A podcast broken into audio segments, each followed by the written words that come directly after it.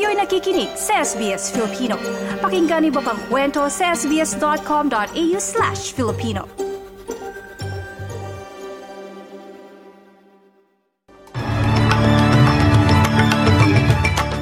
Sa mga balita ngayong lunes, ika-anim ng Nobyembre taong 2023. Limang individual na sawi matapos sumalpok ang isang sasakyan sa isang pub beer garden sa Dalesford. Ilang Australiano patuloy ang pagbalik sa bansa mula sa Gaza. At world number one tennis player Novak Djokovic nasungkit ang kanyang ikapitong Paris Masters title.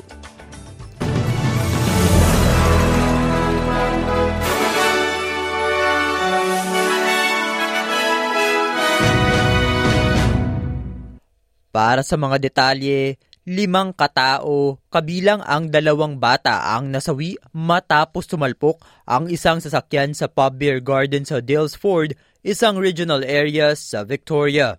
Base sa mga ulat ng Victoria Police, biglang sumalpok ang puting SUV sa establishmento kung saan kumitil ito ng dalawang lalaki, isang babae, isang teenager at anim na taong gulang na batang lalaki. Narito ang ibang detalye ng investigasyon mula kay Superintendent John Fitzpatrick mula sa Road Policing Command. The driver of the BMW is currently uh, also in hospital um, and we're waiting to speak to him. We're, we're working through that at the moment. It's a, it's a very complex scene right at this particular point, so we're trying to work through that and um, determine what's actually occurred. Sa ibang balita, Inaasahan ni Trade Minister Don Farrell na tatanggalin na ng China ang natitirang trade sanctions sa Australian exports sa madaling panahon.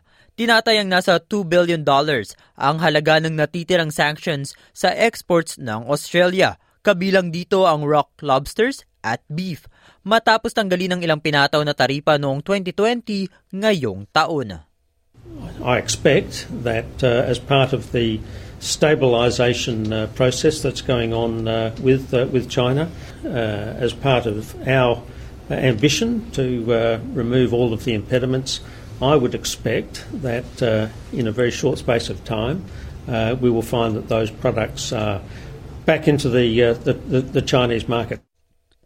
Labing dalawang Australiano ang muling nakabalik sa bansa mula Gaza na lubos ang pagpapasalamat sa gobyerno sa hindi pagpapabaya sa kanilang sitwasyon.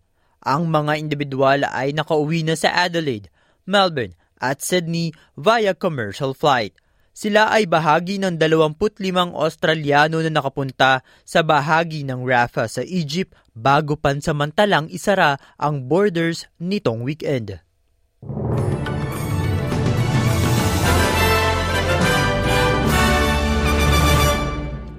Balita naman tayo sa Pilipinas, kinondena ni President Ferdinand Marcos Jr. ang pagpaslang sa radio anchor na si Juan Humalon at direktang nakapag-ugnayan sa Philippine National Police upang investigahan ang nasabing pamamaslang. Ayon ito sa balita ng ABS-CBN News.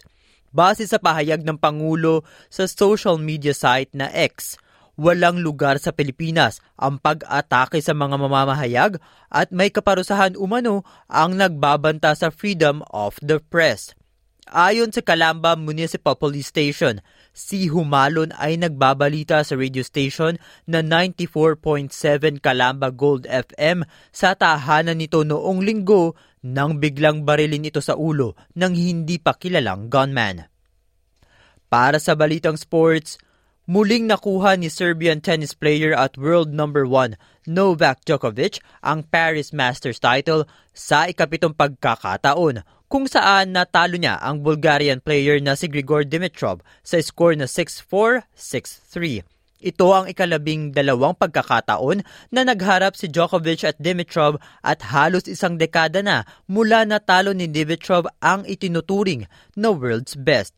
Ito ang 48th ATP Masters 1000 title ni Djokovic. I somehow managed to, I guess, yeah, find an extra shot over the net, and uh, I think match was closer than the score line indicates. Uh, but you know, another amazing win for me. So I'm very proud of this one, considering what I've been through this week.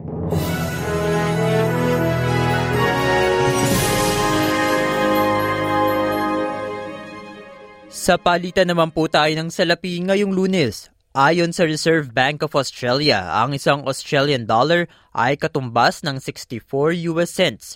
Mula naman sa Bangko Sentral ng Pilipinas, ang isang US dollar ay katumbas ng 56.80 pesos at ang palitan ng isang Australian dollar ay 36.55 pesos. At sa lagay naman ng panahon ngayong araw, asahan ang pag-ulan sa Darwin sa temperaturang 34 degrees. Posibleng umulan sa Brisbane at 24 degrees. Makararanas ng bahagya hanggang maulap na panahon ang mga sumusunod. Perth at 26, Hobart at 21, Canberra at 24 degrees, Wollongong sa temperaturang 21 degrees, Sydney at 23, Newcastle at 22, Cairns at 31 degrees, habang maaraw naman sa Adelaide at 28, pati na rin sa Melbourne at 28 degrees. Para sa iba pang balita, bisitahin ang www.sbs.com.au slash Filipino at ang SBS Filipino Facebook page. Martin Tuanyo, SBS Filipino. I-like, i-share, mag-comment, sundan ang SBS Filipino sa Facebook.